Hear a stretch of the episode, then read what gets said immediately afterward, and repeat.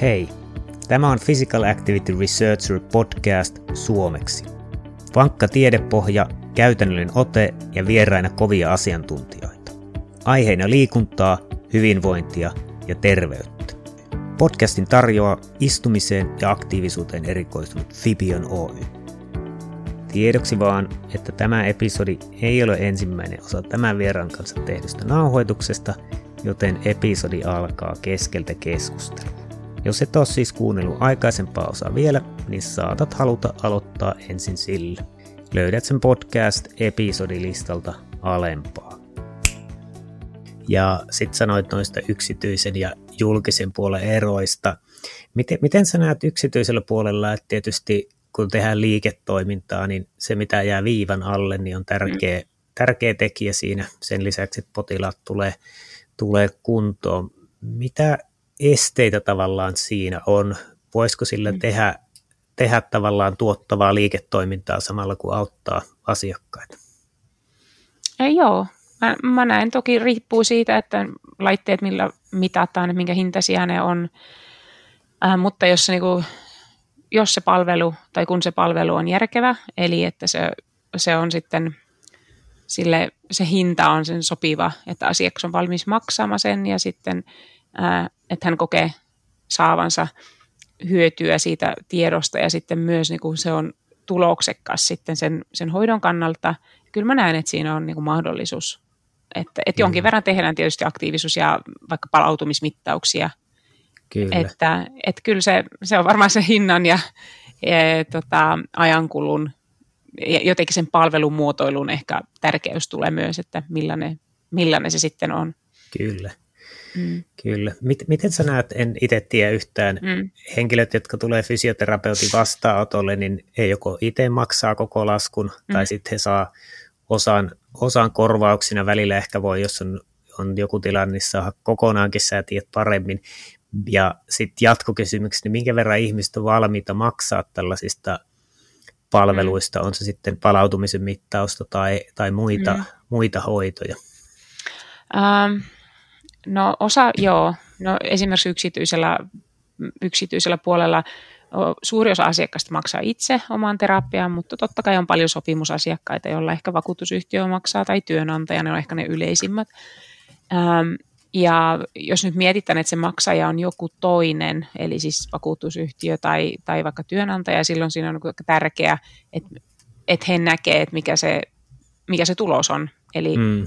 eli kyllä mä näen, että, että siihen niihin sopimuksiin varmasti voi niin kuin liittää palveluja, varsinkin jos, he on sit, jos ne palvelut on sitten, niissä on hyvä tulos. Eli me nähdään tässä tapauksessa vaikka esimerkiksi, että, että ihmisen jonkun tietyn seurannan jakson aikana vaikka ihmisten aktiivisuus, äm, ihmiset ovat aktiivisempia esimerkiksi. Hmm. Ja sitten toki sitten siinä pitäisi olla, sitten siinä on tosi tärkeä se myös niin kuin elämänlaatu, että ei pelkästään niin kuin aktiivisuuden mittaus periaatteessa niin kuin ole varmaankin se äm, oleellinen, vaan se, että, että sitten esimerkiksi siihen mukaan joku semmoinen, mitä me käytetään jonkin verran jotakin kyselyjä, että mit, miten se ihminen itse kokee, että onko hän, hänen elämänlaatu niin parantunut vai ei ole, tai vaikka kipu vähentynyt. Eli ne voisi olla niin käsi kädessä kulkevia. Ja siitä, siitä saisi aika mielenkiintoisia niin kuin tuloksia, että, että, että kun me nähdään esimerkiksi, että ihmisen, mm, jos nyt mietitään aktiivisuusmittaria, että mitataan joku tietty taso, ja sitten siinä on semmoinen vaikka esimerkiksi fysioterapian jakso ja sitten jonkun muutama kuukauden päästä, ehkä puolen vuoden päästä on seurantamittaus. Eli, eli jos sen ihmisen oireet ovat vähentyneet, että onko sitten fyysisen aktiivisuuden ää, taso parantunut tai niin kuin noussut. Hmm. Että onko siinä korrelaatiota, että se olisi, se olisi mielenkiintoinen. Ja sen uskoisin että myös sitten, että se, se myös kiinnostaa sekä niitä ihmisiä, että sitten mahdollisesti niitä muita maksajatahoja. Kyllä. Ja mitenkäs toi menee, että jos vakuutusyhtiö korvaa hoidon, niin mm. saatko sinä fysioterapeuttina valita ne mm. hoidot, mitä sä saat tehdä ja myös mittaukset ja tavallaan muut, muut tällaiset erilaiset toimenpiteet. Onko se sun valinta? Mm. Äh, joo, on Ky- kyllä. Että, joo. että toki tällä hetkellä uskoisin, että suuressa osassa siis yksityisissä fysioterapiayrityksissä niin kuin vakuutusyhtiöiden kohdalla on, meillä on niin kuin siis tietty niin kuin tuntivelotus, mitä me velotetaan meidän työstä, ja sitten mm. sen sisällä on kyllä niin kuin ihan kaikki keinot periaatteessa niin kuin sallittu, että mä voin ihan täysin itse päättää ne. Ja, ja tota, ää, nyt jos nyt mietitään, että, että siinä mielessä sitten fysioterapiassa kaikkein helpoin olisi aktiivisuusmittauksia ottaa käyttöön niin, että ne sisältyisi ikään kuin siihen fysioterapian hintaan. Se olisi niin kuin kaikkein helpoin käyt, niin kuin käyttöönottotapa. Hmm. Ähm, mutta sitten toki, jos nyt mietitään, että ne laitteet esimerkiksi maksaa jotakin sille yritykselle, eli sitten se voisi olla myös niin kuin eri tuote tai palvelu, että vaikka ää, esimerkiksi vaikka alku- ja loppumittaus tai, tai, tai aktiivisuuskonsultaatio, eli silloin sen voisi tehdä niin kuin erillisenä palveluna, mutta näihin, näihin tämänhetkisiin sopimuksiin että et sitä niin kuin oikeutta mulla ei ole, että lisätä niin kuin fysioterapian lisäksi vielä siihen niin kuin muita palveluja, mutta sen fysioterapian sisällä voi käyttää ihan mitä tahansa.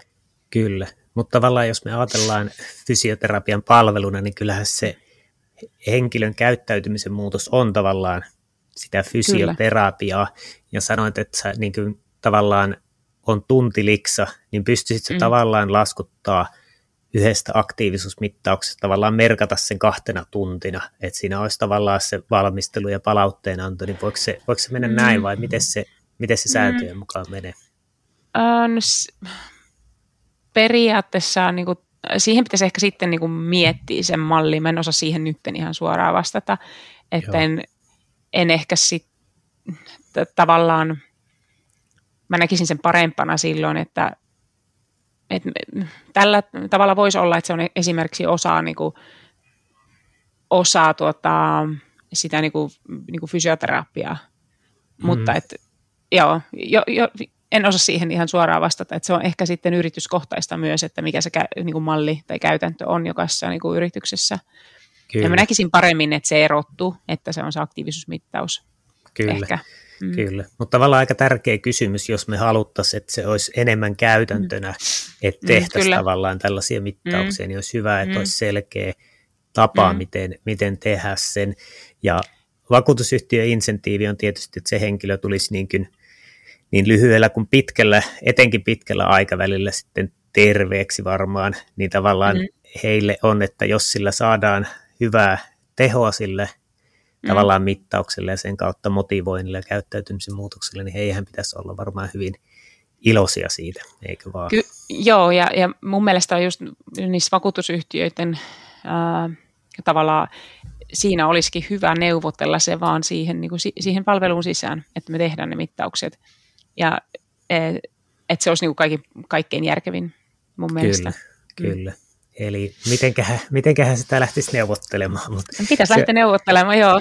Kyllä, eikä, hyvä. Eikä se mahdoton ole, että lähdetään neuvottelemaan. Kyllä, tärkeä, tärkeä kysymys. Mitenkäs näet tavallaan sen vakuutusyhtiön tavallaan, että tehon todentaminen, me pystytään mittaamaan jollakin subjektiivisilla mm. mittareilla tavallaan vaikka kivun vähentymistä, mm. me toisaalta voitaisiin mitata op- aika objektiivisesti tavallaan, että jos me mitataan vaikka aktiivisuutta alussa ja lopussa, niin me nähtäisiin, että, että jotakin on saatu aikaan tavallaan mm. käyttäytymisessä. Miten sä näet tavallaan, missä se tehon, hoidon mm. tehon todentaminen on tällä hetkellä ja mitä se voisi olla tulevaisuudessa? Mm.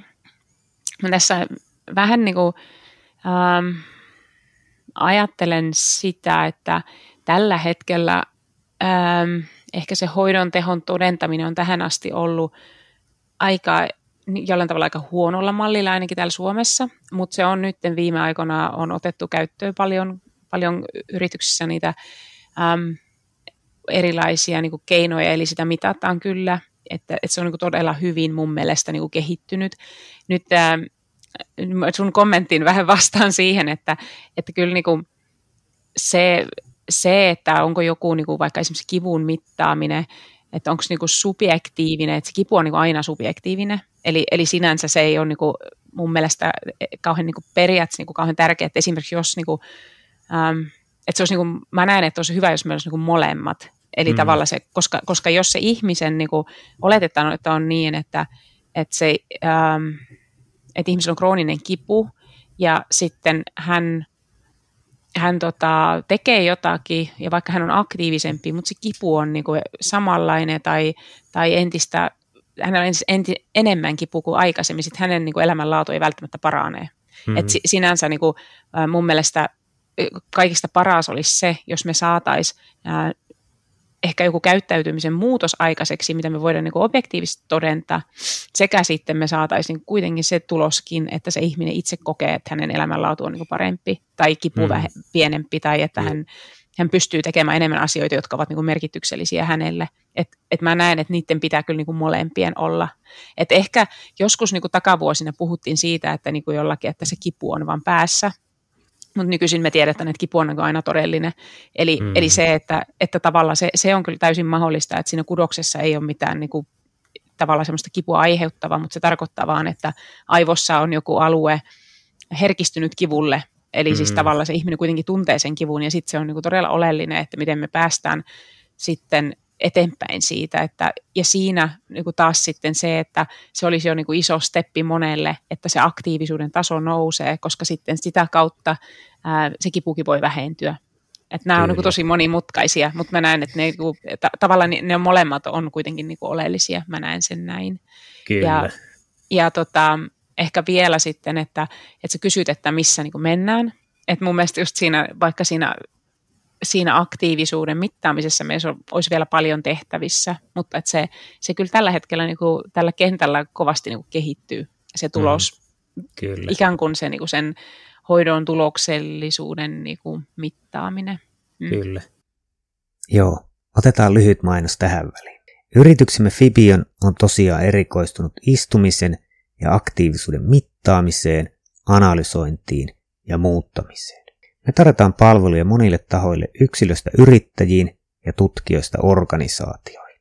Jos olet kiinnostunut omaa hyvinvointisi ja terveytesi parantamisesta, tsekkaa fibion.me eli .me ja opi, miten Fibion motivoi ja opettaa arjen pieniin muutoksiin, joilla on oikeasti iso vaikutus pitkällä aikavälillä. Jos taas Työyhteisö hyvinvointi kiinnostaa ja haluat oppia lisää tehokkaasta ja todennetusta Fibion Active Office-ohjelmasta, tsekkaa fibion.fi. Jos taas olet terveyden, hyvinvoinnin tai liikunnan ammattilainen, tsekkaa fibion.pro ja opi, miten sinä voit hyödyntää Fibion analyysiä työssäsi. Fibion liikuttavaa hyvinvointia. Ja takas podcastiin. Ja sanoit just, että voi olla, että henkilöllä liikunnan määrä kasvaa, mm. mutta kipu voisi pysyä samana tai lisääntyä, mm. jolloin välttämättä elämänlaatu ei parane. Toisaalta välillä voi olla se, että se tavallaan aktiivisuus ja toiminta heijastelee sitä kipua. Eli jos on mm. kipua mm. enemmän, niin sitten kävellään vähemmän, tehdään vähemmän mm. asioita, että mm. se tavallaan vie pois niitä aktiivisuuksia. Tuossa yksi tutkimus oli ihan mielenkiintoinen, siinä oli osteoarthritis, mikä se nyt suomeksi onkaan. Art, artriitti. Siis niinku, mietitkö, mietitkö se artriitti siis niinku tulehduksellista? Joo, tai sitten, pol, joo, polvessa. Niin tavallaan he oli mitannut aktiivisuutta mm. ihmisiltä, joilla oli se. Ja mm. sitten kun katsottiin askelten määrää, mm. niin ei ollut mitään eroa niissä henkilöissä, joilla se tavallaan meni oli niin kuin hallussa ja missä se mm. oli niin kuin menossa huonosti. Mm. Mutta sitten kun ne jakoi sen datan niin, että ne katsoi alle kahden minuutin kävelypyrähdyksiä ja yli puolen tunnin kävelypyrähdyksiä, niin sitten mm. näkyykin selkeä ero, että ne, joille se kipu häiritsi niin kuin enemmän, niin ne teki vähän niitä lyhyitä pyrähdyksiä ja mm. vähän niitä pitkiä. Et se oli mun mielestä hyvä esimerkki vaan siitä, että kun mitataan riittävästi dataa ja katsotaan sitä ja analysoidaan sieltä niin erilaisia segmenttejä, mm. muuttujia, niin aletaankin löytää merkityksellistä dataa. Että varmaan myös niin selkävaivoihin ja muihin vaikka leikkauksen jälkeiseen kuntoutukseen, mm. kun vaan alettaisiin kerää sitä dataa ja tarkastelemaan mahdollisesti jopa koneoppimisen kautta, niin varmasti sieltä alkaisi löytymään niin tiettyjä mm. tendenssejä, mitkä mm. indikoi eri asioita. Niin, ja siis ky- kyllä joo, joo, ja tavallaan se se, mitä sitten aikaisemminkin sanot, että, että mä, mun niin tarkoitus itse asiassa ei ole se, että ehkä fysioterapiassa tähän asti on jollain tavalla myös niin liian paljon äm, keskitytään kipuun. Eli meillä on niin viime aikoina on paljon puhetta siitä, että esimerkiksi olet, että sulla on vaikka olka, olkanivälen kipua, ja monesti se terapeuttinen harjoittelu niin pitää aloittaa, vaikka siinä on kipua, ja, ja tavallaan sitten jonkin verran pitää niin kuin esimerkiksi kuntoutuksen aikana niin kuin sietää sitä kipua ja se pitää myös niin kuin kertoa sille potilaalle, koska ihmisen hyvin semmoinen yle, niin kuin normaali käyttäytymistapa, jos mietit itseäkin, on se, että jos joku asia, joku asia mitä sä teet, aiheuttaa kipua, sit sitä niin kuin tavalla tulee semmoinen olo, että ei sitä pitäisi tehdä. Ja ehkä jollain tavalla fysiologisesti se on myös niin kuin totta, mm. että se kipu on semmoinen suojelumekanismi siinä. Mm, mutta sitten kuntoutuksessa monesti on niin, että siinä niin kuin joutuu alussa aika paljon sen kivun kanssa tavallaan niin kuin, tekee kuitenkin harjoitteita niin kuin huolimatta siitä kivusta, mutta sitten pidemmän päällä toki on tärkeää, että se, me päästään eroon siitä. Kyllä. Että tavallaan, että et mä en niinku ollenkaan ajattele sitä, että pitäisi koko ajan niinku keskittyä siihen kipuun. Ei todellakaan näin. No otapas, mulla on tässä. Niin, joo, joo. Että ei todellakaan näin, mutta sitten ehkä jotenkin just siihen, että, että se ihmisten niin sen käyttäytymisen semmoisen muutoksen saa aikaiseksi silloin, kun me niin ymmärretään, että mikä on heille niin tärkeä ja semmoinen, mikä mm. motivoi just, että, että se voi olla esimerkiksi se liikkumisaktiivisuuden ää, jotenkin niin kuin suurentaminen voi olla tärkeää, koska he voi sitten lasten kanssa tehdä asioita enemmän tai lasten kanssa. Tai niin kuin, tiedätkö, että se, se olisi niin kuin tärkeää saada se tieto, että mikä se on just se juttu, minkä he, vuoksi he ehkä haluaisivat olla ää, enemmän aktiivisia. Mm, kyllä. Et, et sitä, mm. Joo, mä oon miettinyt sitä paljon, että tavallaan itse kun on urheilu ehkä noin mm. 30 vuotta vähän ylikin, ylikin ja ollut kaikenlaisia pieniä, pieniä vaivoja, vaivoja polvissa ja nilkoissa ja plantaariksessa ja muualla ja tavallaan kun on tehnyt voimaharjoittelua pesäpallossa esimerkiksi harjoittelutavat vaihtuu, että sä teet välillä pikajuoksureeniä ja välillä voimaharjoittelua, niin tavallaan siihen tottuu siihen, että paikat on kipeänä ja, mm. ja tietyllä tavalla siihen, että aina on periaatteessa aamulla, kun herää sellainen skanneri päällä, että nyt on toi kohta kipeä, kolahtiko toi johonkin eilessä, jos, jos ei, onko tämä tavallaan vaan niin kuin lihaskipua tai pientä kuormitusta, onko tämä sellainen, että mun pitäisi nyt niin kuin varoa sitä ja tavallaan niin kuin monta kymmentä vuotta skannannut koko ajan sitä kipua ja tavallaan niin tietää, mitkä kivut voi jättää huomiotta ja tavallaan mm. tehdä vaan. Mutta varmaankin ihmiset, jotka ei niin harrasta liikuntaa tai urheilua, niin se ehkä se kivun tunnistaminen on vähän vaike- vaikeampaa, että mitä pitää pelätä. Niin kuin monilla selkävaivoissa on, että ne säikähtää sitä ja sitten ne ei liiku ollenkaan ja sitten se vaan menee niin huonommaksi ja huonommaksi. Mm. Et mm. Miten, sä näet tämän tavallaan kivun, kivun tuntemisen, oman kehon tuntemusten mm. tuntemisen? No siinä varmaan just se on totta, että, että kuten itse sanoit, että kun on kolottanut, tai siis ehkä jopa se niin tuntemus ja se tietoa siitä, että, että liikunnasta, vaikka, tai siis ehkä ei nyt semmoista niin kuin arkiaktiivisuudesta välttämättä, mutta, mutta siis harjoittelusta, että tulee paikat, niin kuin vaikka esimerkiksi lihakset kipeytyy.